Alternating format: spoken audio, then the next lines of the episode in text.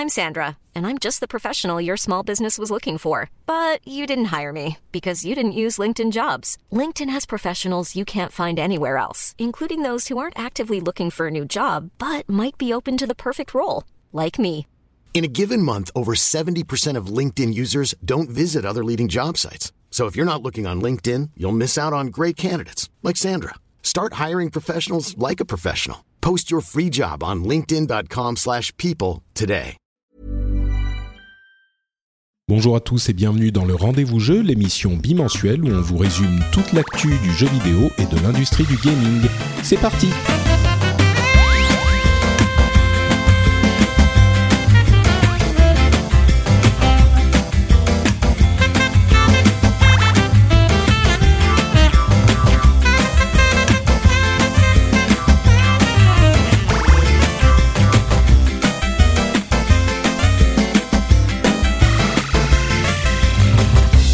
Bonjour à tous et bienvenue sur le rendez-vous jeu où on essaye de vous faire le point sur l'actualité jeux vidéo, gaming, industrie du gaming, un petit peu d'analyse, PC, console et même appareil mobile de temps en temps. Et aujourd'hui on va avoir de tout, c'est merveilleux, on va parler évidemment de la PC euh, Master Race avec des petites histoires qui, est en train qui sont en train d'arriver à Valve, qui font un petit peu scandale. On va vous parler de Guitar Hero qui revient et qui est un petit peu surprenant, de Star Wars Battlefront qui est totalement invraisemblable, littéralement incroyable, euh, de jeux Apple Watch. Et oui, sont-ils euh, merveilleux? Sont-ils le plaisir au poignet? Et plein d'autres petites news. Et j'ai avec moi pour m'accompagner dans cette émission le camarade Geoffroy Husson qui euh, est avec nous euh, une fois encore. Je dis une fois encore parce que tu étais il y a pas si longtemps dans le rendez-vous tech. Exactement. Donc, tu fais rendez-vous tech, rendez-vous jeu. euh, J'enchaîne. Comme tu es un, un petit peu euh, passionné et spécialisé dans les deux cas, toi tu travailles donc chez Tom's Guide en France. C'est ça. Et tu as fait plein de petits trucs partout et tu es aussi d'ailleurs l'une des voix de Culture Breakdown. Pour l'instant, on a annoncé de- hier que, que l'émission s'arrêtera en juin, donc euh, donc euh, encore pour deux mois, voilà. D'accord. Mais Après attends, vous arrêtez complètement? On arrête complètement en Mais c'est juin. triste, on- ça. Ouais, ça arrive. On a, ça fait quatre ans et demi que l'émission ex- existe, donc euh, donc on s'est dit que ce serait bien de voilà de s'arrêter là. Tout se passe très bien, mais euh, mais Ouais. voilà, je pense qu'on a fait un peu le tour de ce qu'on pouvait proposer dans l'émission, donc euh, donc on a tous décidé d'un commun accord d'arrêter. Mais du coup, euh, c'est bien, ça va te laisser plus de temps pour venir dans mes émissions. Mais exactement, pourquoi pas Très bien, bah écoute, merci Geoffroy d'être avec nous aujourd'hui. Et on va se lancer dans l'actualité brûlante, chaud bouillante de Valve et des scandales multiples qui ont, enfin pas multiples, du scandale qui a explosé il y a quelques jours, deux, trois jours à peine, au moment où Valve a décidé d'autoriser les modes, ou plutôt de d'activer les modes payants sur sa plateforme Steam. Alors, la plateforme Steam est une plateforme qui a un passé un petit peu mouvementé. Quand elle a été lancée autour de 2004, je crois, euh, elle a peut-être même un petit peu avant, elle a elle a connu l'ire des joueurs, dont la, la variété de joueurs euh, PC est particulièrement virulente, on va dire parfois. Donc, euh, s'ils vous aiment, ils vous aiment beaucoup. S'ils ne vous aiment pas, ils ne vous aiment pas du tout. Et à l'origine, donc, la plateforme Steam était un petit peu détestée. Il- Ça peut se comprendre parce que à l'époque, euh, l'idée de d'une part de gérer sa plateforme particulièrement sur le cloud et de télécharger ses jeux était vraiment compliquée. Les, les connexions internet n'étaient pas ce qu'elles sont aujourd'hui.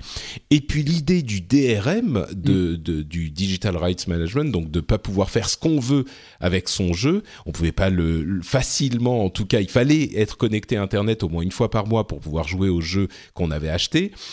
C'était, ça avait du mal à passer. Au fur et à mesure des années, la plateforme s'est bonifiée et surtout, elle a gagné le cœur des gamers avec euh, force proposition commerciale, avec beaucoup de jeux différents, avec une volonté de la part de Game Newell, le euh, principal représentant et le principal actionnaire, si je ne m'abuse, de Steam, en tout cas son visage public, euh, qui a montré à de très nombreuses reprises qu'il était prêt à écouter la communauté, à faire ce, qui était important pour la communauté, à faire aussi ce qui était important pour Steam, c'est sûr, euh, mais qui est vraiment, il y a un esprit communautaire dans cette société et dans cette plateforme qui est peut-être beaucoup moins présent chez les autres. Avant de te laisser enchaîner, je pense que Steam, c'est le seul exemple que j'ai en tête euh, d'une plateforme qui est basée sur les DRM et qui a réussi à marcher autant, à part peut-être les Kindle pour, euh, pour les livres numériques, mais j'ai pas de, en tête d'autres exemples, euh, que ce soit en cinéma, que ce soit en, musique, où tout, ou un système basé sur les DRM et où le DRM est le fondement euh, du système a aussi bien marché que, que pour Steam. C'est vrai que même pour iTunes, qui fonctionnait très très bien euh, à l'époque, ils ont fini mm. par lâcher les DRM. Exactement. Euh, donc euh, oui, aujourd'hui iTunes n'est plus vraiment basé sur les DRM. je pense qu'on peut dire qu'il marchait bien avant quand même, mais c'est vrai qu'aujourd'hui c'est un petit peu différent. en tout cas, ce qui est sûr, c'est qu'il y a un amour et une fierté, je dirais peut-être pas un amour, mais une affection de la part de la communauté des joueurs PC pour Steam, qui a on va pas dire volé en, éclats, mais qui a été mis à. Ah oui. Ah oui, c'est sûr. Ah bah, disons qu'il y a d'autres plateformes. Hein. Il y a des choses comme Good, Games, voilà. Enfin, je dirais et tout ça. Euh, c'est vrai que même moi. Oui, c'est ça. C'est-à-dire que des autres côtés, on a des choses comme Origin ou Unity, Origin de EA et Unity de Ubisoft, euh, et même Battle.net euh, de Blizzard. Battle.net, je pense qu'elle est assez appréciée. C'est Uplay. Uplay pour Uplay, pardon. Oui, qu'est-ce que je dis comme bêtise euh, Unity étant évidemment un, middleware de développement, un moteur de, un moteur 3D entre autres. Mais oui, Battle.net, je pense qu'il est assez apprécié des joueurs, euh, comme tout ce que fait Blizzard généralement, mais euh, pas, tout, presque tout. Euh, par contre, Uplay et, et Origin sont vraiment pas appréciés. ils sont utilisés de force, oui. C'est ça, c'est ça. C'est vraiment parce que, enfin, moi j'ai certains jeux sur sur Origin, mais c'est vraiment parce qu'Electronic Arts impose, enfin, ne sort ses nouveaux jeux que sur Origin. C'est vrai, je crois que personne n'irait naturellement vers Origins, vers Origins pour, euh, ouais, pour, pour utiliser les jeux. Alors, Qu'est-ce qui s'est passé il y a trois jours? C'est vrai qu'il y a eu du, du, des différents moments dans l'histoire de Steam qui a été un petit peu mouvementé avec une communauté très euh, euh, qui, qui vocifère pas mal. Euh, et il y a quelques jours, il s'est passé un truc qui a créé une explosion de mécontentement euh, sur euh, le forum officiel euh, de l'internet qui est Reddit. Et euh, partout un petit peu partout ailleurs il y a eu beaucoup de commentaires sur Twitter et, et, sur les forums et sur les sites et beaucoup de discussions un petit peu conscrites au monde du PC qui est particulier. Mais quand même dans le monde du PC et du jeu PC ça fait beaucoup de bruit. Alors qu'est-ce qui s'est passé? Qu'est-ce qui a provoqué l'ire de tous les de tous ces joueurs là euh, en fait, Steam a, comme je le disais, activé la possibilité pour les développeurs de faire euh, euh, vendre les modes aux développeurs de modes. Euh, les modes, pour ah, là, encore, hein, j'essaye toujours d'être très inclusif. pour ceux qui savent pas, il y a des jeux, en particulier sur PC, où les modes, les modifications sont extrêmement importantes à la vie du jeu et extrêmement actives. les modifications peuvent permettre de, changer parfois presque, enfin à peu près n'importe quoi. Il y a des jeux comme la série des Grand Theft Auto, ou en l'occurrence, ce qui nous concerne aujourd'hui, ce qui nous préoccupe aujourd'hui Skyrim, mais il y en a beaucoup d'autres où les modes peuvent, peuvent permettre de faire des choses totalement folles. Et on par peut exemple, avoir par exemple des, euh, enfin désolé de te couper, euh, on peut avoir même des n'hésite pas, sinon tu parles jamais. Hein, donc, on va avoir des modes qui vont créer de nouvelles catégories de jeux comme les MOBA qui sont qui sont nés à la base d'un mode de, Warcraft et, Dota 2 dont Valve est éditeur était à la base, euh, enfin était à la base Dota et qui était un mode de, de Warcraft 3. Tout à fait, c'est vrai qu'il y a une vraie culture de la modification, une vraie culture de ce développement parallèle euh, sur PC et euh, sur des jeux comme euh, Skyrim, GTA, c'est les deux que j'ai en tête, mais il y en a mm. beaucoup d'autres. ça a permis au jeu de d'avoir une longévité vraiment euh, invraisemblable, bien au-delà de la sortie du jeu, avec euh, des packs de textures, des modifications où on peut jouer différents personnages, des, des... là c'est pour, pour euh, certains modes qui restent dans le jeu, comme tu disais, il y a des modes qui ont créé... mode c'est modification, hein, vous l'aurez mm. compris, l'abréviation la, de modification. il y a des, des modes qui ont créé d'autres types de jeux, enfin, il y a vraiment, vraiment des, des choses incroyables qui sont faites grâce à l'ingénuité euh, des développeurs, enfin des joueurs qui s'improvisent parfois développeurs, qui sont parfois développeurs par ailleurs, et tout ce petit euh, écosystème a existé généralement dans une ambiance euh, complètement étrangère à tout aspect commercial. C'est-à-dire que tout ça a été fait par amour des jeux, tout ça a été fait par amour du, du, du, on dit des jeux en général et amour du jeu autour duquel se développait la, la culture de mode euh, en question. On mm. voit qu'il y a même récemment un jeu comme City Skyline euh, qui a déjà plus de 30 000 modes qui ont été développés pour le jeu, qui peuvent permettre de faire à peu près tout et n'importe quoi. Après, des modes, ça peut être effectivement tout et n'importe quoi, et on a, euh, on avait déjà sur le Steam Workshop des, des modes payants, que ce soit des skins, des cartes, des accessoires, etc., qui étaient vendus déjà pour certains jeux de Team Fortress 2, enfin de Valve, donc comme Team Fortress 2, Dota 2 ou Portal 2 par exemple.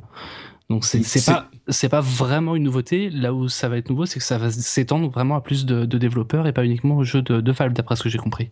C'est ça. Alors en fait, euh, il y a des, des choses qu'il était possible de vendre, qui étaient intégrées, qui étaient des sortes ah, pour oh, c'est des skins grosso modo. C'est ça, voilà. Des chapeaux. Là, voilà, des chapeaux de, de Fortress 2. Euh, et, et, là, en fait, euh, Valve donne les clés aux développeurs et c'est ça qui a été un petit peu en fait, il y a eu plusieurs choses qui ont choqué la communauté. D'une part, cette, euh, cette idée que leur monde allait changer si, si ces, ces, choses continuaient. Parce que mmh. cet esprit euh, presque communautaire est vraiment important pour certains membres de cette communauté. On, retrouve presque l'idée d'un d'un développement euh, pas open source, mais par contre euh, euh, d'un développement Creative Commons presque. Mm. L'idée que ce, ce, genre de choses est gratuite, tout le monde peut les reprendre, les modifier, les, les réutiliser. Alors les libristes vont te dire que Creative Commons c'est gratuit, enfin que libre et gratuit c'est pas forcément pareil. Non, tout à fait, tout à fait. Mais ce que, ce que j'essaye d'illustrer en fait l'ambiance qui règne dans cette un communauté. Peu libriste, un peu euh, voilà. Hippie. Voilà. Un petit peu hippie, c'est ça. Bon, euh, J'irais même pas hippie, mais l'idée que cette communauté est liée par autre chose que l'argent. Oui. Euh, et ça, c'est un sentiment qui est vraiment fort dans, dans, la communauté. Ils sont liés par la passion pour les jeux plutôt que l'idée de pouvoir gagner des sous en développement, en développant pour ces jeux, ce qui est une idée tout à fait noble. Mm. maintenant, il y a un autre élément qui a choqué les gens, c'est que euh, évidemment, quand on commence à vendre, euh, à, donner aux gens la possibilité de vendre des modes, euh, on va se poser la question de savoir combien gagnent les différents participants à cet écosystème. Alors, on n'a pas les chiffres précis. La chose dont on est sûr, c'est que les développeurs de ces modes ne gagnent que 25% de l'argent que paye une personne qui l'achète. Hmm. Euh, Valve, a priori, on ne sait pas, mais a priori garderait 30% parce que c'est un petit peu le standard euh, de, dans ce, ces écosystèmes. Et 45% pour le développeur. Voilà, 45% pour le développeur, avec la précision que c'est bien le développeur qui fixe les prix. Hmm. Donc c'est le développeur, on imagine qu'il y a 30% qui sont euh, euh, immuables pour Valve, et ensuite le développeur décide, donc en l'occurrence Bethesda, décide combien euh, de ce qui reste, des 70% restants, vont aller aux développeurs du mode et combien vont hmm. aller à eux-mêmes. Ouais. Euh, juste pour les pour les prix, j'étais tombé sur une info apparemment euh, en janvier dernier donc au total il y avait 55 millions de dollars qui avaient déjà été reversés aux créateurs euh, aux créateurs de mode sur le Steam Workshop. Donc ce qui est plutôt conséquent déjà, il y a déjà des des développeurs de mode ou de skins ou d'accessoires. Mais par quel par quel biais? Par le Steam Workshop justement puisqu'aujourd'hui on peut ah oui, oui, des, chapeaux, etc. Ceux qui étaient déjà disponibles, oui, d'accord. C'est ça. Après, il n'y avait pas ce pourcentage-là qui était euh, qui était existant sur sur ça. Il me semble que, enfin, je vais peut-être dire une bêtise, mais souvent. Bah, je pense que c'est une partie pour Valve et une partie. Oui, je. je, suis pas sûr. Je, me demande si le, le, développeur gardait pas tout à l'époque. Mais ah bah non, il devait forcément garder une partie pour Valve, autant pour moi. Oui, je pense, oui. Oui, oui. Mais, mais du coup, ça, ça nous amène à, au, à l'autre côté de ce grand débat, qui est euh, est-ce que il est intéressant pour les développeurs euh, de mode de rentrer dans un système comme celui-ci? Alors, pour la partie Bethesda, c'est marrant parce que on se retrouve à avoir la même discussion que celle qu'on avait eue avec euh, la sortie de Angry Joe contre Nintendo il y a quelques hmm. semaines, euh, où lui était très mécontent de l'attitude de Nintendo et où finalement on se demandait si, enfin moi en tout cas je me posais la question, le, le, les vidéos que crée Angry Joe et que créent tous les let's players qui sont différentes de review, euh, qui sont des vidéos qui, qui, qui a priori impliquent, à peu, moi à mon sens, autant la personnalité et le travail du let's player que ou du YouTuber que le travail et du développeur qui a créé le jeu. Mhm. Et donc, à mon sens, il me paraissait normal qu'il y ait une partie qui aille euh, au développeur du jeu et une partie au YouTuber.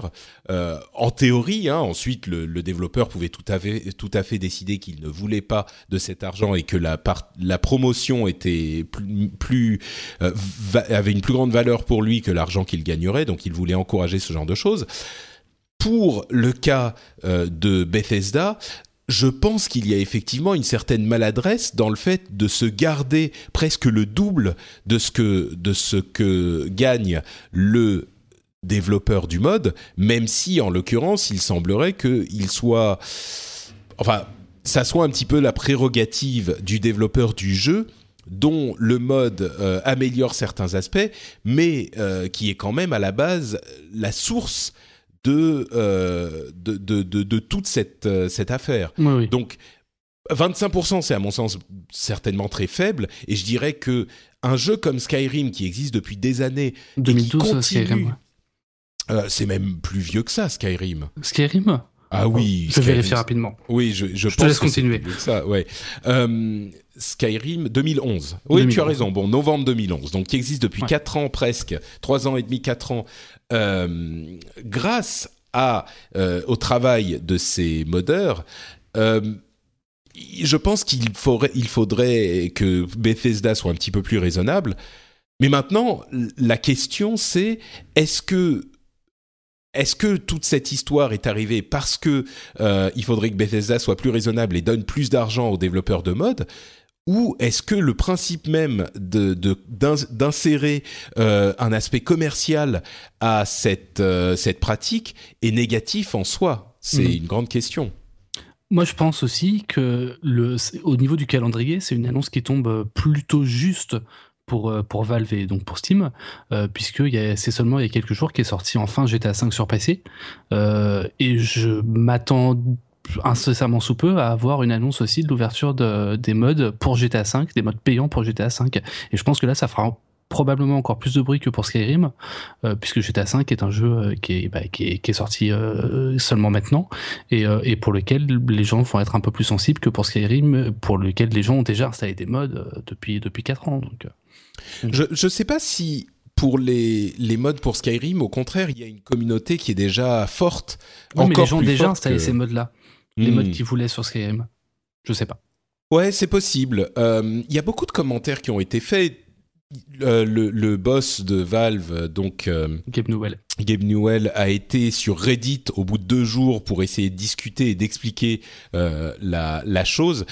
Et c'est là qu'on voit vraiment, pour ceux qui connaissent pas Valve en tant que société, la différence qu'il y a entre Valve et les autres sociétés et le, la proximité qui existe entre la société et ses représentants et la communauté.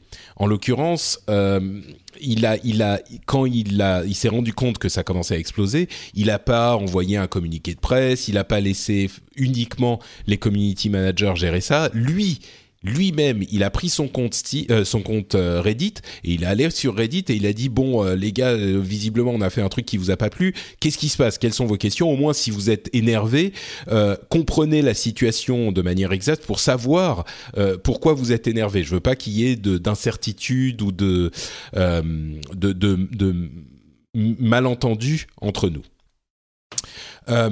Euh, il y a beaucoup de commentaires qui ont été faits aussi sur la difficulté à gérer ce genre de choses parce que au-delà de euh, du fait de vendre des modes, il peut y avoir effectivement des modes qui sont de mauvaise qualité qui sont vendus. Il peut y avoir des modes comme sur l'App Store par exemple, euh, des modes qui sont repris d'autres modes qui vont être mis en vente par quelqu'un qui n'en a pas entre guillemets euh, la propriété. Euh, on peut imaginer ou alors une petite modification d'un autre mode, une idée qui est reprise et mm. qui va être mise en vente, qui euh, qui, qui, finalement est une entre guillemets un vol de ce qu'a fait un autre modeur un truc, un aspect euh, sur lequel appuie Valve, bien sûr, et qui à mon sens est très valable, c'est l'idée que les modeurs pourraient vivre ou au moins à commencer à vivre de leur activité qui aujourd'hui est obligatoirement faite sur un, un, un euh, comment dire sur leur temps libre hmm. et euh, en hobby en hobby c'est ça et qui parfois ils mettent euh, énormément de temps dans ce hobby et ils n'ont jamais de compensation possible. Mm. Euh, le, développeur de Garry's Mod, d'ailleurs, qui est un mode légendaire qui s'est transformé lui-même en plateforme de développement, a dit euh, allez-y, moi je suis pour euh, qu'on fasse ça parce que ça peut permettre justement à des gens de se découvrir une passion et une activité valable. Skyrim, le, user rating de Skyrim est descendu de, de 6 points. Il est passé de 98 à 92% parce que les utilisateurs sont allés noter Skyrim très bas à cause de cette histoire. Euh, Notch, le, développeur légendaire de Minecraft, a mis son grain de sel. Bah, c'est lui qui l'a développé à l'origine. Il, est parti de Mojang, euh, oui. Oui, c'est ça. Euh, et d'ailleurs, il a fait un commentaire là-dessus. Il a dit Vous vous souvenez quand moi j'ai essayé de réguler, de mettre, de d'ordonner le développement des modes sur Minecraft et que tout le monde a explosé et que finalement je l'ai pas fait. C'est pour ça que je suis parti? Bah voilà, bonjour. bref, il y a eu énormément de commentaires là-dessus. Euh, au final, est-ce que tu penses... D'ailleurs, certains ont suggéré l'idée de mettre un bouton euh, donation plutôt que euh, vente pour les modes. Et, c'est vrai que moi qui, qui vis de donations volontaires de, des auditeurs du rendez-vous mmh. tech, entre autres, c'est quelque chose qui... Je pourrais imaginer que ça, que ça fonctionnerait effectivement possiblement, hein, on ne sait pas, mais au final, est-ce que tu penses que c'est une bonne chose, que c'est que ça serait plutôt positif? On peut pas dire nécessaire ou pas nécessaire, mais plutôt positif ou plutôt négatif cette histoire de mode? Très franchement, j'ai pas d'avis là-dessus. C'est vrai. Que ça, non, mais très sincèrement, c'est-à-dire que je comprends l'esprit des joueurs PC qui, qui pouvaient télécharger leur mode euh, euh, jusqu'à présent de façon totalement libre, etc. Après, je comprends très bien que que certains développeurs aient envie euh, de vendre leur mode. De toute façon, Valve va, va laisser la possibilité de les distribuer gratuitement aussi pour certains modes. c'est ça, c'est une option. C'est ça, c'est une option. Les gens qui ont téléchargé un mode qui en sont pas contents, je crois, en 24 heures pour pouvoir le, annuler l'achat. Donc euh, ça me paraît relativement propre. Après, moi, voilà, finalement, je suis pas, je suis pas contre, euh, contre le principe. Hmm. Il y a beaucoup de gens aussi qui, qui m'ont dit euh, sur Twitter que le, le, les problèmes avec les différents modes qui seraient des copies de ceci ou ce genre de choses. Hmm le, la, ce que fait Valve très bien, comme le fait Amazon ou ce genre de choses, c'est gérer les commentaires des utilisateurs. Euh, et ça, ça pourrait être crowdsourcé finalement. Bah, si le mode est une copie de quelque chose ou s'il est pas bon, ou eh ben les notes le le le, le montreraient très très vite. Euh, bon, moi je crois que j'aime bien l'idée de donation volontaire. En même temps, je sais pas si c'est la meilleure solution. Euh, je pense que dans l'ensemble, le fait, je pense qu'il y a eu d'une part une explosion un petit peu, une réaction violente qui va pas rester violente sur le long terme. Euh, je pense que le fait de pouvoir payer les développeurs de mode est en fait une bonne chose. Euh, mm. Maintenant, est-ce que c'est une bonne chose de de le faire de cette manière, je sais pas. Et je j'ai confiance en Valve en ce sens que je pense qu'ils vont naviguer les, les, les eaux troubles euh, du, du mécontentement de la communauté. Ils vont pas revenir en arrière, je pense pas. Je pense que les mm. modes payants sont là pour rester, euh, mais qui vont peut-être euh, assouplir certaines choses ou euh, essayer d'adresser certaines préoccupations des, de la communauté. Il y a eu des histoires de, euh, censure, par exemple. Certains disaient ah vous nous avez censuré parce que ils ont activé le fait de, de devoir euh, avoir acheté quelque chose pour pouvoir commenter dessus ce qui est ce qui est à peu près normal. Je pense que oui, c'est logique. Sinon, c'est c'est un, un la, la, open season pour les trolls quoi. Exactement.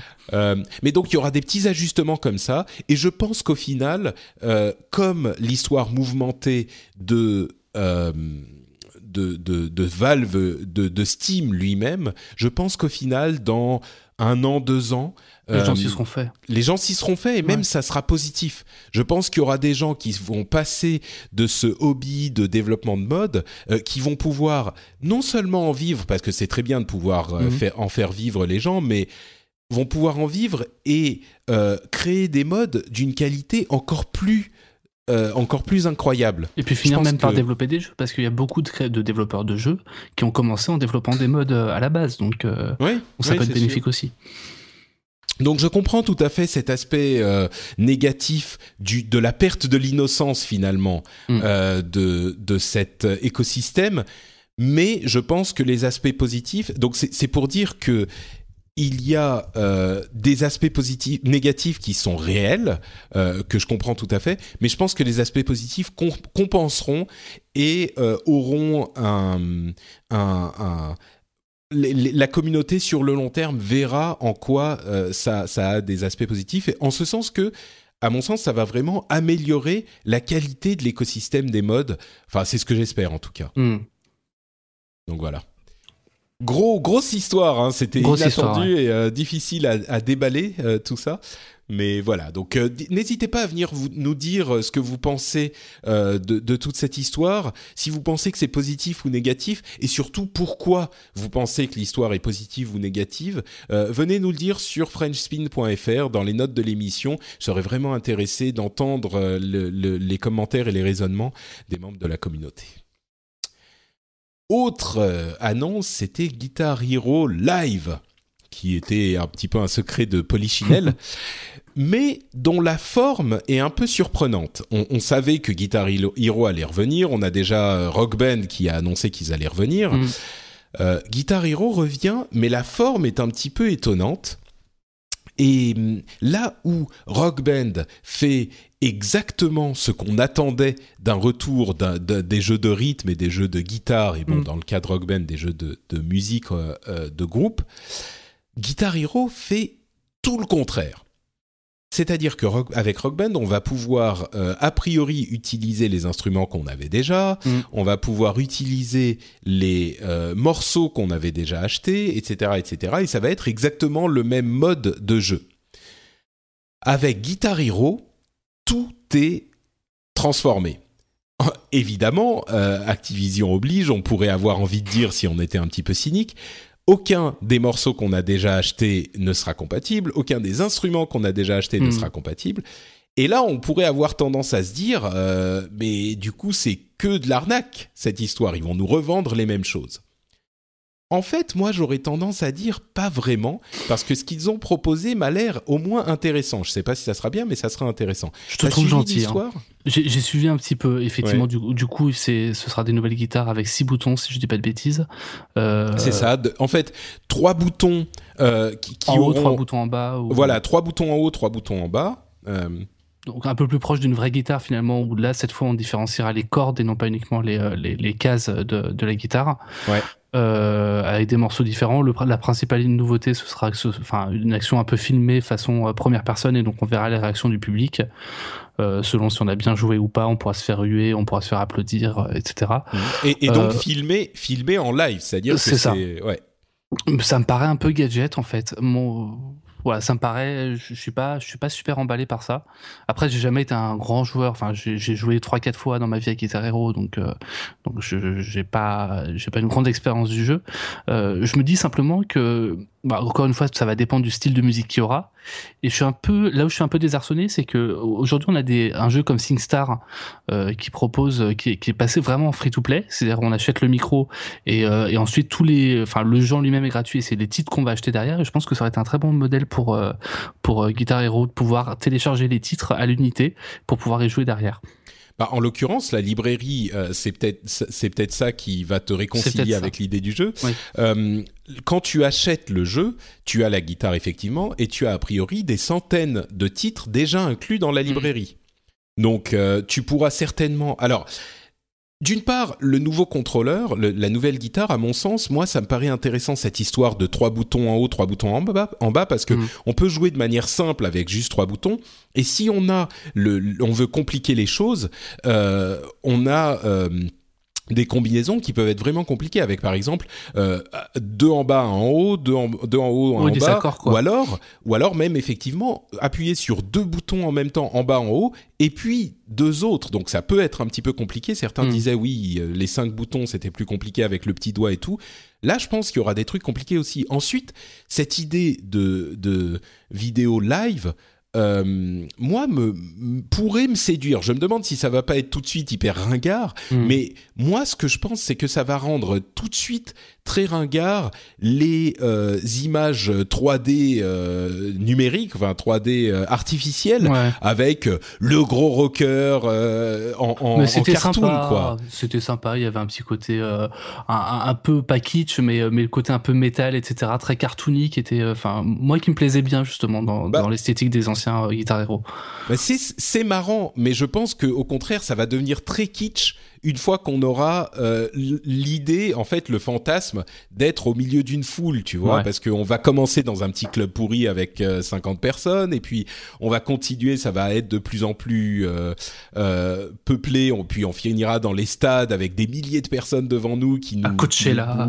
C'est ça, mais c'est, tu vois, c'est... Je pense que le fantasme du, du, du coup de, de, de Guitar Hero, quoi, sera plus marrant avec ce genre de choses. Bien sûr, ça sera jamais réaliste, surtout qu'on on a des trucs un petit peu débiles, genre euh, quand tu, tu rates euh, trois accords, tu as tes, euh, tes, tes, les groupes, les membres de ton groupe qui te regardent en disant oh mais qu'est-ce que tu fous Vas-y, joue mieux, joue mieux. Bien sûr, c'est complètement débile, c'est un jeu et on a perdu le, le on a abandonné l'idée de, de faire un simulateur de guitare. Ça reste un jeu, mais à mon mm. sens, ça va plus nous parler. Et puis il y a euh, cet autre aspect du jeu qui est Guitar Hero TV, euh, qui est pas 100% clair, mais il y aura différentes chaînes de vidéos en streaming où on aura les clips des morceaux euh, auxquels on pourra jouer. Et par-dessus, on aura donc la, la route des notes la classique et ça sera un mode pour avoir du drop-in, drop-out compétitif. Donc on, on, on, rentrera sur une chaîne euh, et puis on pourra jouer contre quelqu'un ou avec quelqu'un et puis repartir quand on voudra, un petit peu comme euh, on peut rentrer ou sortir d'une partie dans Diablo, quoi. D'accord. Euh, avec différents thèmes sur les différentes chaînes, on pourra peut-être pas choisir les morceaux, hmm. mais on arrivera et on jouera sur la chaîne rock, sur la chaîne pop, sur la chaîne bluegrass, je sais pas, tu vois ce genre de truc. Et tout ça, ils ont dit, la base ne sera pas payante. Il n'y aura pas d'abonnement, il n'y aura pas de, de, nouveaux jeux Guitar Hero en 2016. Alors, il y aura certainement un moyen de monétiser, hein, je suis convaincu. Mm. Il y aura peut-être Guitar Hero TV Premium où on pourra choisir ses morceaux ou ce genre de choses. Mais il semble qu'il y ait, en plus avec cette annonce récente de euh, centaines de titres disponibles au lancement J'espère qu'une bonne partie sera disponible gratuitement. Hein. Euh, on ne sait pas comment ça hmm. fonctionnera, mais avec tout ça, ça me semble être d'une part une valeur intéressante pour un, package à 100 dollars avec la, enfin à 100 euros sans doute avec, la guitare.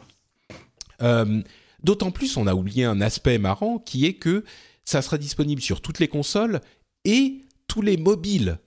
En ce sens qu'on pourra avoir le jeu, donc on achète la guitare, on ne sait pas si ça sera un seul modèle de guitare qui se connectera à tout, a priori non, mais on achète la guitare et on a le jeu sur iPad ou Android tablette ou téléphone, hmm. et le jeu peut être euh, connecté, enfin la machine, on peut jouer directement dessus, ou le connecter en AirPlay ou en Chromecast ou ce que c'est, ou en hmm. Miracast ou quoi que ce soit, sur la télé. Tout simple. Hein.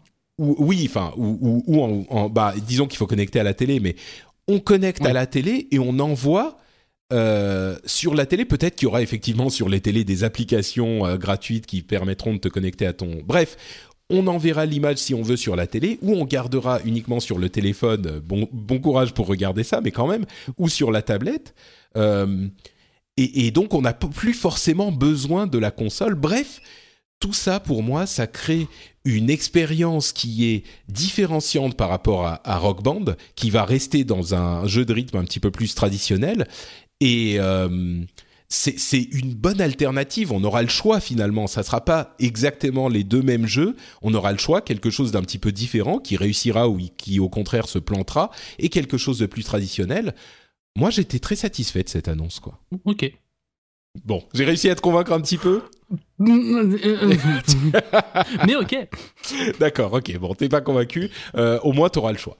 C'est ça. Euh, est-ce que tu es convaincu par contre par l'incroyable trailer du jeu Star Wars Battlefront euh, qui est censé tourner sur PS4 Alors ce qu'ils ont dit c'est que ils ont donné, ils ont livré le trailer et ils ont dit c'est du euh, game engine footage, donc du, du de, des images du moteur du jeu, pas forcément en jeu, c'est pas ce que vous allez voir, mais parce que quand on est en première personne, évidemment, c'est un petit peu différent, mais c'est des images du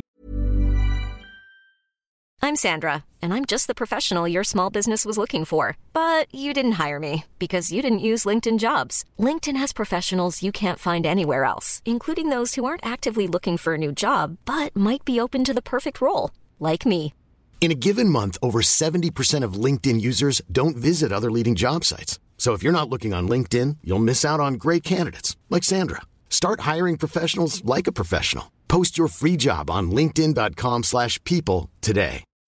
When you need mealtime inspiration, it's worth shopping Kroger, where you'll find over 30,000 mouthwatering choices that excite your inner foodie. And no matter what tasty choice you make, you'll enjoy our everyday low prices, plus extra ways to save, like digital coupons worth over $600 each week. You can also save up to $1 off per gallon at the pump with fuel points. More savings and more inspiring flavors make shopping Kroger worth it every time. Kroger, fresh for everyone. Fuel restrictions apply. Auteur du jeu lui-même. Je suis complètement convaincu. C'est vrai? Ah non, Vraiment, moi j'ai très très hâte de, Star Wars Battlefront. Mais je veux dire, est-ce que tu crois que c'est vrai? C'est tellement beau, moi j'y crois pas quoi. Ah je... si, je, pense que c'est vrai. Je, je, pense que c'est le moteur du jeu. Après, c'est certainement un, peu, un petit peu optimisé, etc. Euh, mais je enfin, ça a l'air d'être le moteur du jeu, ça fait pas cinématique. C'est-à-dire qu'on voit parfois que les textures qui sont un peu, voilà, enfin, sont pas toujours optimales, etc. Euh, et je pense que je pense que c'est vrai. Et après, le jeu, moi, me fait très envie, alors que je suis pas vraiment, enfin, je suis pas du tout FPS à la base. Euh, mais mais voilà, ça me Star Wars Battlefront qui sortira juste avant euh, l'épisode 7. Ouais, c'est bien fait très Ouais, c'est bien calculé. Surtout qu'ils ont, enfin, c'est Dice qui développe le jeu. et le premier DLC a déjà été dévoilé. Ce sera Battle for Jack et, euh, et Jakku pour euh, ceux qui ont suivi un petit peu la, dernière, enfin qui ont vu la dernière bande-annonce de Star Wars, euh, c'est la première scène de la bande-annonce, justement, quand ils sont dans le grand désert et qu'on voit le croiseur interstellaire au fond, c'est cette planète-là, donc la planète désertique qui ressemble à, un peu à Tatooine. Mm. Et, ça se déroulera donc du coup juste avant l'épisode 7, ce qui s'est passé justement, pourquoi est-ce qu'il y a ces carcasses de, de vaisseaux sur, le, sur la planète et tout ça. Et voilà, moi, ça me fait, ça me fait très envie. C'est vrai que moi, je suis pas un fan de, Battlefield. Mm. Euh, j'ai jamais joué à Battlefront non plus, dont il a existé deux versions avant celle-ci, il y a très longtemps. Mm. Euh, mais je suis curieux, disons. Et en plus, c'est tellement beau, mais je pense que c'est les, scènes de jeu euh, de, de, moteur de jeu les plus belles que j'ai vues de ma vie. Mm. J'arrive pas à y croire, quoi. C'est, pour moi, c'est impossible qu'il retranscrive, que le jeu soit effectivement comme ça. Je le croirais quand je l'aurais vu. C'est littéralement incroyable euh, pour moi. Hmm. Mais bon, c'était censé être sur PlayStation 4, ce trailer. Euh, on verra, ça sera disponible le 17 novembre. Je suis beaucoup plus intrigué que euh, je ne pensais l'être à l'origine. Et il y aura visiblement une sorte de petit mode single solo. Hmm. On ne sera pas obligé de tout faire en, en ligne en ligne. Je crains que ça soit un petit peu la fête des bots euh, avec des, des, parties multi, mais avec des bots au lieu des autres joueurs, la partie solo. Mais bon. Là où c'est drôle, c'est que Star Wars Battlefront, enfin, c'est un projet, enfin, le Battlefront 3 est un projet qui date d'il y a plusieurs années déjà et qui a été vraiment réannoncé. Il me semble, euh, ça devait être l'an dernier le 3. Euh, et, pour le coup, c'est ça tombe vraiment à pic avec la sortie Star Wars 7. Oui, oui, c'est sûr. C'est bien calculé. C'est très bien calculé. Et, j'avoue que Star Wars, je commence à être euh, curieux. Ah, j'aime bien Star Wars, mais je suis pas un méga fan. Euh, et là, euh, il me titille, quoi. Ah, moi, je suis complètement hypé par, par Star Wars 7. moi aussi, ouais. Bon, on verra ça à la fin de l'année. Apple Watch, bon, parlons un petit peu de jeux sérieux quand même. L'Apple Watch est sorti. Il y avait une des, un des points d'interrogation qui était est-ce que euh, les premiers jeux vont être euh, intéressants? Alors le point d'interrogation, il était un petit peu artificiel parce qu'on se doutait quand même que, ça pas l'être. voilà, les les déjà on est sceptique sur l'idée que des jeux sur une montre puissent, être intéressants. Déjà que sur téléphone ou sur iPad, c'est rarement le cas. Euh, et alors sur une montre, bon a priori pas vraiment. Et en plus de ça, euh, la plupart des développeurs n'avaient pas de montre quand ils ont développé les jeux et c'était euh, fait avec des émulateurs. Et en plus, c'est un nouveau form factor euh, qui, si jamais on réussit à l'apprivoiser à un moment, bah ça sera pas pour tout de suite. Mais bon, ayant moi-même une Apple Watch pour la pour la tester pour d'autres raisons, je me suis dit que j'allais quand même tester les jeux, voir un petit peu ce que ça donnait. J'étais intrigué là aussi, un petit pointe de curiosité. Et donc la réponse, est-ce que tous ces jeux genre euh, Watch Quest, euh, Blade, euh, comment s'appelait, Rune Blade, etc. Est-ce qu'ils sont intéressants? Est-ce qu'ils sont pourris À ton avis, Geoffroy? Je pense qu'ils sont pourris. Eh bien, tu as raison. Oui. Ils sont tous tout pourris. C'est-à-dire que c'est un petit peu n'importe quoi. C'est vraiment les, principes de gameplay, c'est de taper une ou deux fois et de d'attendre, euh, et puis de regarder parce qu'évidemment tu peux pas bouffer toute la batterie en jouant à un truc hyper euh, sérieux. Enfin, tu pourrais, mais là c'est pas ce qu'ils ont fait. Euh, moi, je pourrais imaginer des trucs, genre avec la Digital Crown, le fait de contrôler un vaisseau, tu sais, une sorte de, de Defender ou de Space Invaders euh, horizontal où tu contrôlerais ton vaisseau, pourquoi pas. Mais bon, c'est pas encore le cas. En fait, Et puis même, ça sera... Ouais là où j'ai un problème, c'est que sur l'Apple Watch, aujourd'hui, il y a deux interactions qui sont possibles seulement euh, pour jouer, c'est-à-dire appuyer sur l'écran, euh, et encore, on voit pas forcément ce qui se passe à l'écran puisque l'écran est relativement petit, ou alors glisser son doigt dans un sens ou un autre, et ça manque quand même de, précision et d'interaction possible. Euh, donc, moi, je me disais, la molette, ça peut être effectivement ce qui a, ce qui est le plus intéressant sur Apple Watch pour, pour, pour du gameplay, enfin, pas pour du gameplay, mais pour du contrôle. et voilà, ça me fait un peu peur. Bah écoute, à vrai dire, j'ai été un peu surpris de la précision du pointage sur l'écran, parce que même s'il est minuscule, on réussit vraiment à pointer des petits éléments. Euh, des, tout petits éléments qui font, euh, tu sais, un, dixième ou un quinzième euh, de la taille de l'écran. Donc, à ce niveau-là, je pense qu'il est possible de faire des choses. Par contre, moi, ce qui m'a...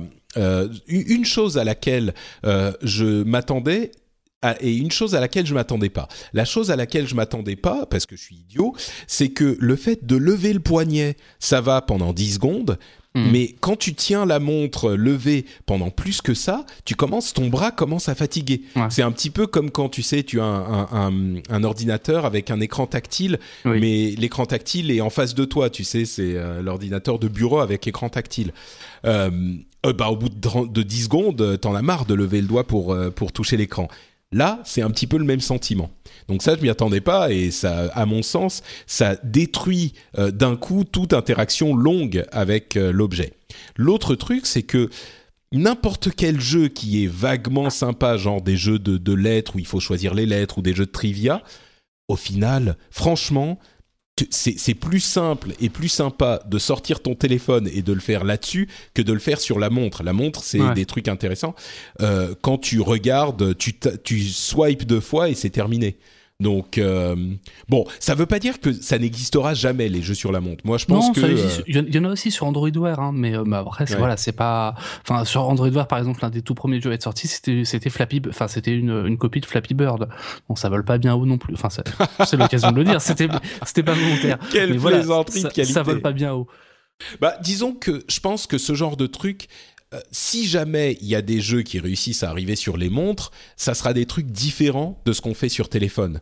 Euh, et, je pense que ça pourra arriver un jour, mais, mais on n'y est pas encore, quoi. Hmm. Donc, euh, bon. on verra, on verra un petit peu, on verra ce que ça donne, mais pour le moment, c'est pas convaincant. Je pense qu'on n'a pas besoin de passer beaucoup plus de temps que ça là-dessus. Euh, ensuite, des news un petit peu plus rapides. Euh, on parlait de téléphone, tiens, et de, de, jeux sur mobile. Du coup, je vais changer un petit peu l'ordre des news. Euh, tu voulais nous parler du fait que Hearthstone est disponible sur téléphone. Et oui, et j'ai perdu tout mon temps libre du coup. Non, voilà, le, juste pour, bah, pour simplement euh, le souligner, le, enfin, le, le, portage est, excellent. Blizzard a fait un super boulot. Euh, on, pour les gens qui connaissent des, enfin, qui ne connaissent pas Hearthstone, simplement pour rappeler, c'est un jeu de cartes édité par Blizzard qui reprend un peu le principe de, de Magic the Gathering, euh, donc avec des systèmes de classe, avec des systèmes de héros et, euh, et donc des cartes, des sorts, des serviteurs, tout ça. Euh, c'est un jeu qui était disponible déjà sur PC et qui était sorti sur tablette en fin d'année dernière, notamment sur tablette Android et qui est là cette fois disponible sur smartphone Android iOS, enfin et iPhone, et, et le portage était très bien fait. On, on, a un système de zoom, enfin on a on a tout un système qui est, qui est, qui est bien commode et du coup ça m'arrive de jouer dans le train maintenant quand je rentre du travail et, et voilà et je suis complètement perdu. Et tu, tu rates pas. Entre parenthèses, il y a des gens qui me reprochent de dire Hearthstone alors que c'est Hearthstone. Et effectivement, j'en suis désolé, je devrais le savoir parce que quand tu viens de Blizzard. Voilà, j'ai travaillé chez Blizzard au moment, entre autres, où on a lancé le jeu, et euh, et je me battais contre les gens qui disaient Hearthstone. Donc, euh, mea culpa, c'est bien Hearthstone. Euh, mais mais du coup, t'as pas des problèmes de déconnexion quand t'es dans le train euh, en pleine partie? Alors ça dépend si je suis dans le train euh, souterrain ou pas. Ça, mais j'ai tenté le premier jour de jouer dans le RER A, euh, dans lequel je capte parfois la 4G, parfois rien du tout. Euh, Je me suis fait complètement laminer, ça m'a fait sauter cinq tours d'affilée. Voilà. mais mais sinon non, dans le train généralement ça passe. Et puis même en attendant le train à la gare, etc. Ça, ça, permet de passer le temps. C'est vrai, donc peut-être une, occasion, une occasion de découvrir ce jeu. Moi, je trouve que l'interface est quand même moins bonne que euh, sur euh, tablette ou sur euh, PC ou sur Mac. Ou, je la trouve bien adaptée mais, quand même. Mais elle est pas mal. Moi, je trouve qu'il y a des gens qui disent "Ah, oh, elle est incroyable, on a l'impression que c'était fait pour ça." Moi, je trouve qu'elle est quand même un petit peu crammed, comme on dit en anglais. Genre, on, est un petit peu étriqué, mais ça marche. C'est sûr que ça marche. On a un système de zoom, notamment sur les cartes. Donc, les cartes qu'on a dans notre main, il faut appuyer une fois pour pouvoir toutes les déployer, pour pouvoir les voir. Donc, il faut ça, ça voilà, on ça a prend un peu d'habitude. Ça prend un peu plus de, mm. de, pas de clics, mais de, de tapes sur le sur l'écran. Euh, mais mais voilà, c'est plutôt bien foutu et, euh, c'est assez convaincant, je trouve. Ouais, c'est assez convaincant, c'est sûr. Euh, T'as aussi essayé Mario Kart 8 en mode 200 cm3 c'est horrible. non, il est sorti euh, la semaine dernière en même temps que le DSC euh, qui apporte notamment, euh, enfin qui apporte pas mal de, de, de personnages, notamment d'Animal Crossing. ça va très vite, ça va très très très vite et ça permet de redécouvrir à quoi sert le bouton B sur Mario Kart. bouton B, donc pour les gens qui ne connaissent pas Mario Kart, c'est le bouton sur lequel on est censé freiner, sauf que d'habitude on ne freine jamais dans Mario Kart. et donc là, on peut pas prendre les virages autrement. et et, là où c'est intéressant aussi, c'est que je pense que ça peut redistribuer un peu la donne, puisque jusqu'à présent, les, euh, personnages favoris ou les cartes favoris dans, Mario Kart, c'était les personnages qui euh, allaient le plus vite euh, et donc qui étaient les plus lourds aussi, donc qui avaient une faible accélération, mais qui allaient plus, qui avaient une vitesse de croisière plus rapide. et là, avec ces personnages-là, ça devient très compliqué de jouer en mode 200 cc. et je pense que ça peut redistribuer un peu la donne vers les, vers les personnages qui sont plus légers et une meilleure accélération. Donc c'est assez intéressant ce qu'a ce qu'a fait Nintendo là-dessus. D'accord. Bah, moi, je j'ai pas encore essayé le mode 200 cm3, mais c'est vrai que la mise à jour gratuite pour les fans du jeu, je pense que ça change pas mal de choses. Ah quoi. Moi, je vais déjà en 150, euh, je me prenais, euh, je, me prenais la, je sortais du, du de la piste euh, régulièrement, donc bon, on, on verra. C'est peut-être pas forcément pour moi, mais je pense qu'il y a des gens qui, qui apprécient. Oh, c'est assez impressionnant la suite du drame entre Hideo Kojima et Konami. Alors, euh, on en avait déjà parlé, hein, la séparation douloureuse entre les, le créateur phare de la société et la société dans laquelle il, a travaillé pendant des années et des années. Euh, on se demandait ce qui allait arriver au remake de Silent Hill, euh, qui était récupéré par Kojima et, et, et, qui, a priori, risquait de de bah, on avait un petit peu peur euh, pour le pour le, projet. Euh, et, et, Guillermo del Toro a visiblement confirmé que ça n'arriverait pas. Euh, c'est arrivé après l'annonce de Konami selon laquelle la, le playable teaser euh, de, de, Silent Hills euh, allait disparaître du PlayStation Store dans quelques jours seulement. Vous avez euh, jusqu'au 30, je crois, pour le télécharger si vous voulez l'essayer. Et a priori, le jeu ne verra jamais le jour, mais ça vaut peut-être. parce que du coup, c'est un teaser de rien du tout. Voilà, c'est ça. Mais c'était quand même une expérience euh, très positive. Moi, je hmm. je serais pas surpris que Kojima et Del Toro et les autres personnes impliquées dans le projet euh, se, se, remettent à faire un truc qui s'appellerait pas, euh, tu vois, Silent Hills, mais genre The Silence of the Hills, tu vois, et qui reprennent le projet en fait. Ça m'étonnerait pas du tout, mais hmm. on verra. On verra ce, que ça, fait. Mais donc, euh, oui, allez télécharger, si vous avez une PlayStation 4, allez télécharger ce teaser. Euh, il a été... Moi, j'ai pas pu jouer plus de 10 minutes, ça m'a fait trop peur, mais je l'ai quand même retéléchargé. Je pense que je vais le réessayer, parce que là, du coup, ça devient euh, un morceau d'histoire, quoi. Gears of War Remaster arriverait sur Xbox One c'est une rumeur, hein, c'est une rumeur. Euh, c'est, c'est, moi, je serais assez intéressé par euh, un remaster de Gears of War 1. Et je me demande si je ne serais pas un petit peu déçu, parce qu'à l'époque, il était incroyable et vraiment, il a changé le third-person shooter, euh, de l'histoire du third-person shooter. Hmm. Euh, tu serais client, toi, d'un, d'un Gears of War remaster Alors, j'ai, jamais joué à Gears of War. J'avais pas de Xbox 360, j'ai toujours pas de Xbox One. Euh, pourquoi pas. Après je suis pas encore une fois je suis pas un grand fan de FPS ou de TPS les seuls qui m'ont vraiment convaincu c'était euh, les Mass Effect. Euh, et encore c'est parce qu'il y a une orientation très euh, très jeu de rôle. Après découvrir. Ah, ça m'étonne pas trop que que, que enfin ça, ça m'étonnerait pas trop que, que ça ressorte en version HD sur Xbox One puisque bah, c'est un peu ce qu'a fait Microsoft avec Halo déjà. Hmm. donc en espérant que c'est plus de succès que Halo Collection oui, que le, jeu soit moins complètement buggé et pourri au lancement, tu veux dire Exactement. Ouais. Euh, c'est oui, moi je pense que ça pourrait être intéressant pour des gens de redécouvrir le jeu. J'espère qu'il tient le coup parce qu'il est quand même très très vieux. Il a dû sortir en 2006, je crois, ou 2007. Euh, moi, c'était le jeu pour lequel j'ai acheté la Xbox 360 euh, à l'époque.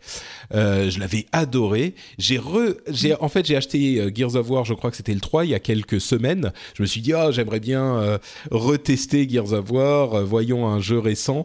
je l'ai acheté pour ma Xbox 360 qui est toujours sous ma télé. Euh, j'ai bon, je trouve que le, mécaniquement ça a un poil vieilli, donc euh, je sais pas. Euh, faudra peut-être que c'était le 3 qui était moins bien que le 1 ou mm. je sais pas. Mais euh, mais mais pourquoi pas? Ça pourrait permettre à des gens de découvrir cette série avant une sortie du d'un vrai nouvel épisode, sans doute l'année prochaine. Probablement. ouais. Autre, euh, autre nouvelle, euh, Telltale va s'attaquer aux licences Marvel. Et là, on ne sait pas trop ce que c'est. Bah, on, sait rien en fait. Bah, j'imagine que ça va être un jeu euh, de, de narratif à, choix, comme tous leurs jeux. Est-ce que ça, est-ce que ça fait pas trop? Est-ce qu'on n'est pas arrivé à bout avec les, les jeux Telltale? Euh, À l'époque de euh, Walking Dead, c'était génial, tout le monde adorait, moi inclus. Mm. Euh, maintenant, est-ce qu'ils commencent pas à se fatiguer? Et puis surtout, un jeu Marvel. avec des choix, avec des ambiguïtés morales et tout, est-ce que ça peut vraiment fonctionner? Est-ce que c'est l'essence de Marvel? Moi, j'ai plusieurs théories là-dessus. Euh, mhm. Alors déjà, enfin simplement pour ce unique Telltale, euh, donc c'est un studio qui existe depuis euh, une dizaine d'années au total maintenant et qui a quasiment, enfin qui n'a jamais sorti de jeu en licence propre.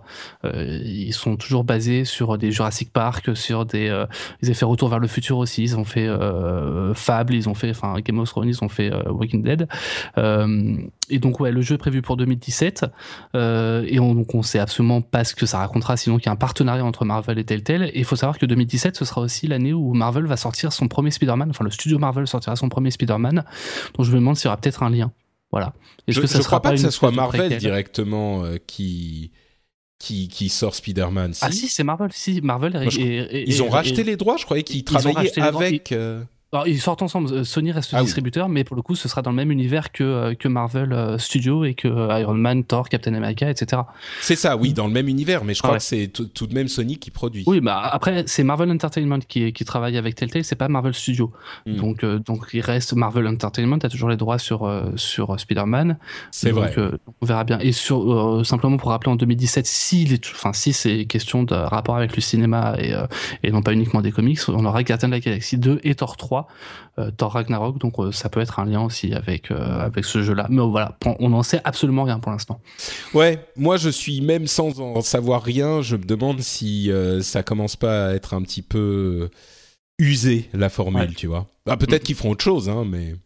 Hmm. tu veux dire un jeu Minecraft? Bah. Creative Assembly a confirmé Total War Warhammer sur PC. Alors ça, c'est un petit peu plus ta cam, je crois. Ça, c'est un peu plus ma cam parce que, enfin, un peu plus ma cam. Je suis un, alors pas un fan de Warhammer, donc ce sera Warhammer, euh, l'univers euh, euh, médiéval fantasy. Oui, pas Warhammer 40 000. Pas, Warhammer 40 000. Moi, je suis un grand, j'étais un grand joueur de Warhammer 40 000 pendant mon adolescence. et je trouve que les meilleurs jeux Warhammer sont très loin les, les jeux stratégie. Moi, j'ai passé des, des mois sur, sur Dawn of War que je trouvais formidable, qui était donc pour le coup en temps réel. et j'ai très hâte de voir ce que ce qu'ils vont faire sur un Total War Warhammer. Euh, l'idée me plaît beaucoup en tout cas. Ouais, moi je suis tous ces jeux de stratégie, euh, j'arrive jamais vraiment à, me lancer dedans. J'ai un ami qui m'a offert euh, City Skyline, j'ai essayé un petit mm. peu, je vais réessayer un peu, mais je sais que c'est pas la même chose. Hein, mais pas la même chose. Non, non, bien sûr, mais mais tous ces jeux qui nécessitent un petit peu de patience, un petit peu d'attention, tu vois, moi je j'explose des trucs avec un fusil à pompe plutôt, tu vois. Ouais. Donc. Euh, mais ça pourrait plaire à Jérôme Kenborg, ça, je pense. Ça pourrait, oui, oui. À, lui, il est, il c'est complètement son son domaine, par contre. C'est ça. Donc tu vois, moi c'est plutôt genre euh, Destiny. Euh, que, que j'aime bien. Cette transition. ah, n'est-ce pas, n'est-ce pas C'est un métier. Destiny House of Wolves, donc la prochaine, le prochain DLC arrivera le 19 mai. Euh, et il y aura pas vraiment un nouveau raid, mais il y aura une sorte de de horde mode, euh, de, de, mode euh, horde comme dans, dans, certains Call of Duty ou certains euh, euh, bah justement Gears of War.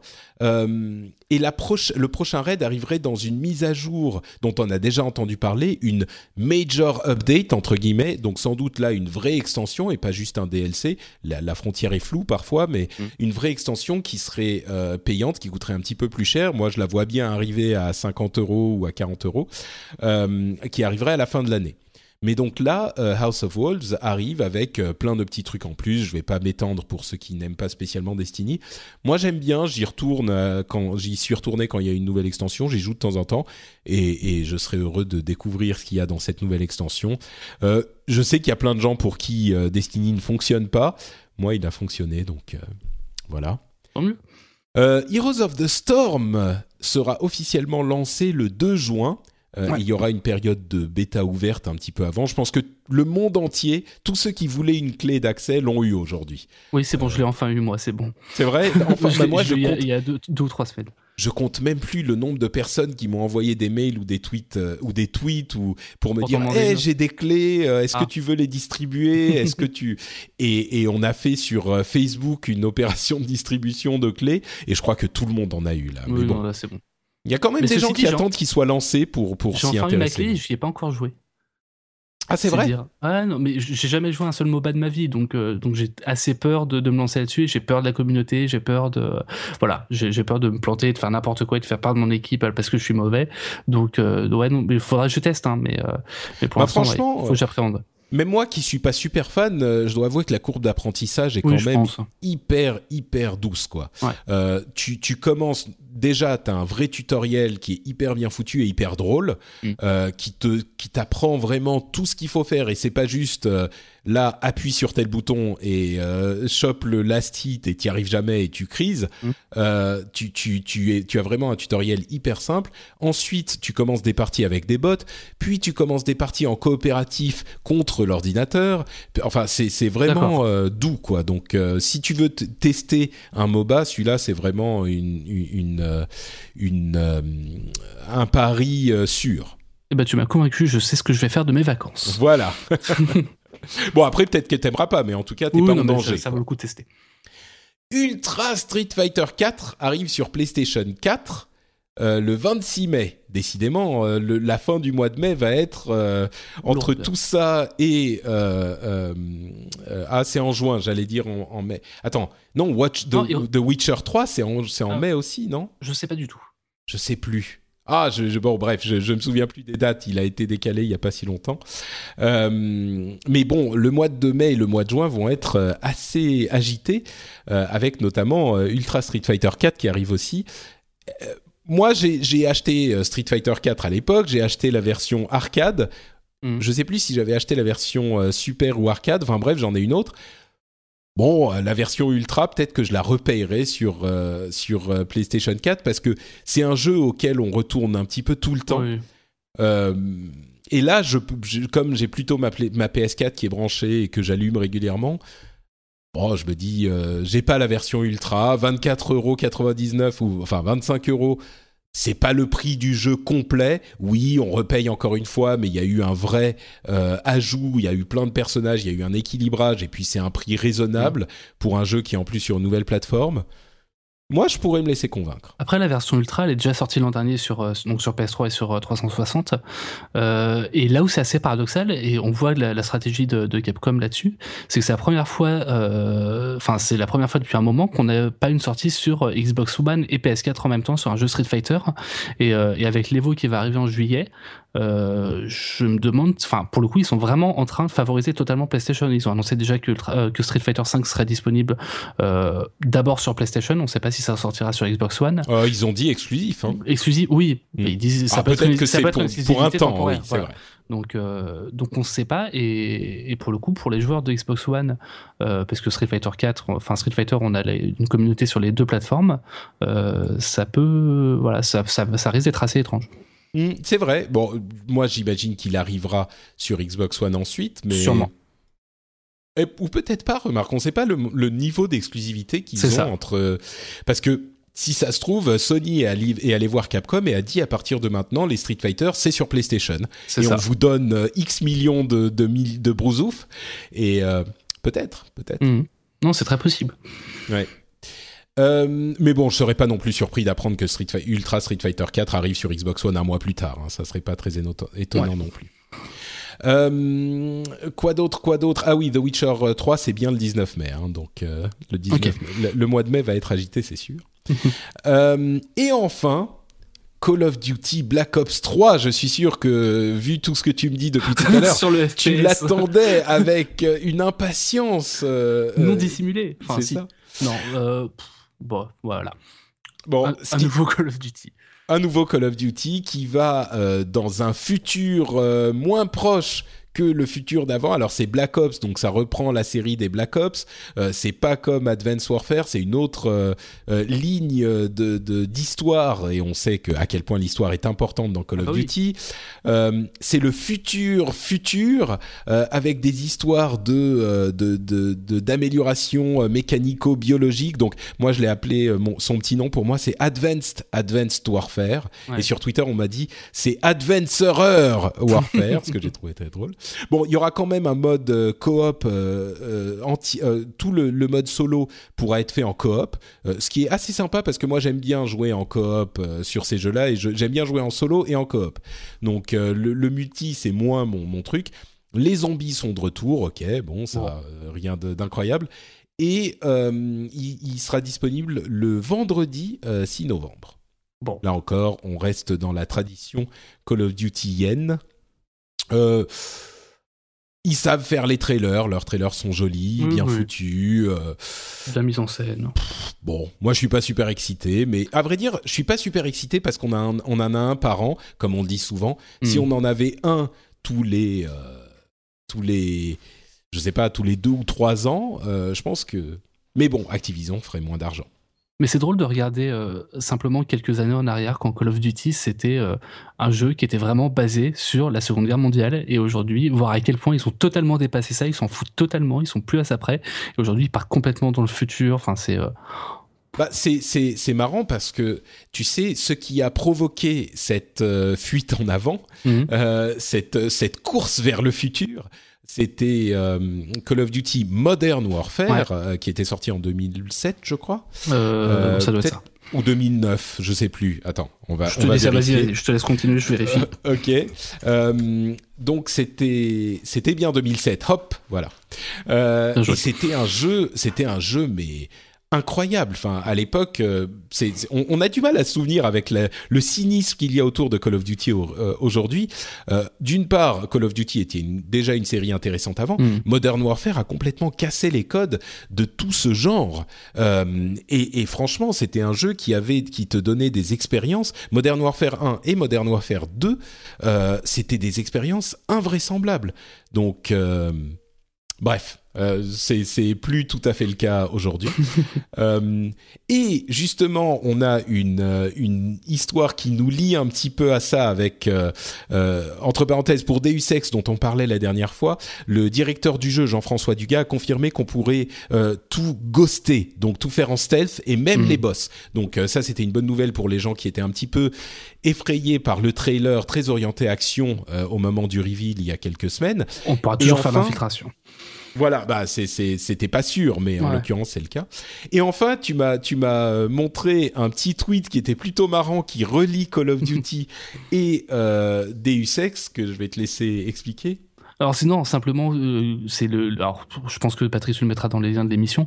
Euh, le, c'est une réaction de, du compte Twitter officiel de Deus Ex qui, qui après avoir vu le, tout premier trailer de Call of Duty, avec un petit chat qui, qui tourne la tête, qui fait genre mais vous m'avez volé totalement l'idée en fait.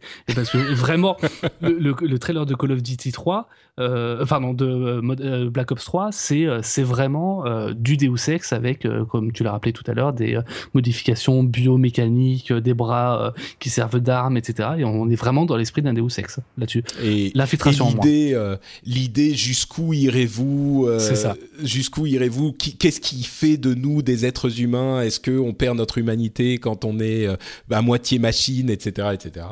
Euh, je pense que Deus Ex a pas trop de soucis à se faire parce que c'est des jeux quand même très différents. Euh, le, le. Je pense pas qu'on puisse jouer à Call of Duty euh, simplement en infiltration. Voilà, c'est ça, oui, exactement. C'est pas l'esprit. et j'ai l'impression que Call of Duty malheureusement n'a pas répondu au, au tweet. C'est bien dommage parce que c'était tellement bien fait. D'ailleurs, je vais le retweeter tout de suite. il était très très très bien ce, ce, ce tweet, c'était très très drôle. Donc euh, c'est dommage que, que, Call of Duty n'ait pas n'ait pas répondu euh, parce que c'est très bon esprit, je crois bah au final. Donc. Euh. Bon, et voilà, c'était notre petit clin d'œil pour la fin de cet épisode. Je crois qu'on a couvert un petit peu tout. Il y a plein de jeux qui sont vendus à des millions d'exemplaires, comme City Skyline, Monster Hunter 4 Ultimate en Europe. Bloodborne a fait un million euh, ce qui est une bonne nouvelle. J'ai continué à jouer un peu, j'ai tué le deuxième boss de Bloodborne, enfin le deuxième boss, le père Gascoigne. Euh, donc je me suis pas arrêté uniquement à la bête cléricale, euh, mais bon, je crois que j'ai j'ai eu ma dose là, euh, mais j'ai quand même fait un petit peu plus. Et Dragon Ball Xenoverse a vendu 2 millions. C'est beaucoup. Rendez-vous compte. Ouais. Et GTA 5 PC, 1 million de ventes le lendemain de la sortie sur Steam aussi. J'ai même pas vu, j'avais même pas vu ça. Ouais. c'est bon, c'est un, une bonne période pour les jeux vidéo, je crois. Ça marche bien. C'est ça l'avenir. Hein. Ça va, oui, c'est un, un, média auquel je crois. C'est ça. Bon, bah merci Geoffroy d'avoir été là pour euh, cet épisode fort sympathique. Euh, on va se quitter, euh, mais avant ça, je voudrais que tu nous dises où on peut te retrouver sur l'internet ou même ailleurs, si ça te dit. Alors sur Twitter, euh, ailleurs on va éviter de me suivre, c'est mieux. Mais sur Internet, on peut me retrouver sans problème sur twitter.com/slash griffo avec deux F et 4 O, euh, sur tomziguide.fr euh, et jusqu'en juin donc sur culturebreakdown.com. On a une émission hier, donc elle sera disponible assez rapidement, probablement cette semaine ou la semaine prochaine. donc voilà. Très bien. Et, et mais attends, j'ai un j'ai un, un, affreux doute. Tout à coup, ça se prononce Griffo Je sais pas. Les gens prononcent tous différemment. Mais parce que moi, j'ai toujours dans ma tête, je l'ai toujours prononcé Griffo. Moi, au début, je commençais par prononcer Griffo, et puis finalement, les gens ont commencé à dire Griffou, et j'ai arrêté de lutter. Donc, euh, d'accord. Donc Griffou, ça me va très bien aussi. C'est Griffou comme Tigrou, tu vois. C'est ça. Oui, oui, non, mais oui. ok. Bon, très bien. Euh, pour ma part, c'est Note Patrick sur Twitter euh, et je suis aussi sur Facebook à Note Patrick et sur Google euh, même si j'avoue Google est un petit peu moins actif ces derniers temps. Euh, et il y a aussi le site du, du de mes productions podcastiques, frenchspin.fr, sur lequel vous pouvez retrouver les notes de cette émission et vous pouvez également découvrir d'autres émissions comme le rendez-vous tech au hasard où on couvre toute l'actu tech comme on couvre l'actu jeu dans le rendez-vous de jeu. C'est logique. Euh, et vous pouvez aussi, si vous avez un petit peu de temps à perdre, aller sur iTunes et me laisser un petit commentaire et une petite note pour le rendez-vous jeu. Ça serait euh, extrêmement apprécié parce que je pense que l'émission commence à, à fonctionner correctement. Et euh, il est temps que d'autres nous découvrent. Si vous pouvez en parler autour de vous, par exemple sur iTunes, mais ailleurs aussi, euh, ça serait extrêmement sympathique de votre part. J'ai découvert juste, avant, de te laisser finir, j'ai découvert le Phileas Club il y a pas longtemps. Et ah j'ai trouvé ça très très bien. Enfin, il y a pas longtemps, en janvier, je pense qu'après l'épisode que vous aviez fait après les attentats. Mhm. Et, euh, et, pour les gens qui comprennent l'anglais et qui s'intéressent un peu à l'actualité, je trouve ça très très bien. Ah, c'est gentil. Euh, c'est vrai que c'est une émission qui est euh, qui est un petit peu particulière, un petit peu différente de ce que je fais d'habitude. S'appelle The Phileas Club. Elle est disponible sur FrenchSpin.com. Là, pour mm. le coup, c'est où sont mes émissions en anglais. Euh, et c'est une émission où j'invite euh, différents différentes personnes de différents pays à, et on commente l'actu internationale. Et en l'occurrence, le dernier épisode, par exemple, c'était avec un Américain de Californie et un, un type qui vit en, au Vietnam. et donc, on a couvert un petit peu les choses qui étaient importantes pour nous dans ces différents pays. Ça donne une perspective globale sur l'actualité. C'est un, c'est une émission que j'aime beaucoup. Donc bah, merci très bien. de la mettre en avant. Si vous parlez anglais, euh, vous pouvez aller y faire un tour. Et donc, évidemment, allez faire un tour sur frenchspin.fr, nous dire ce que vous pensez dans les notes de l'émission du rendez-vous jeu, ce que vous pensez de cette histoire de mode euh, payant chez, sur Steam, chez Valve, et de tout ce dont on a parlé aujourd'hui. On vous remercie de nous avoir écoutés et on vous donne rendez-vous dans 15 jours pour un nouvel épisode du rendez-vous jeu. Ciao à tous Bye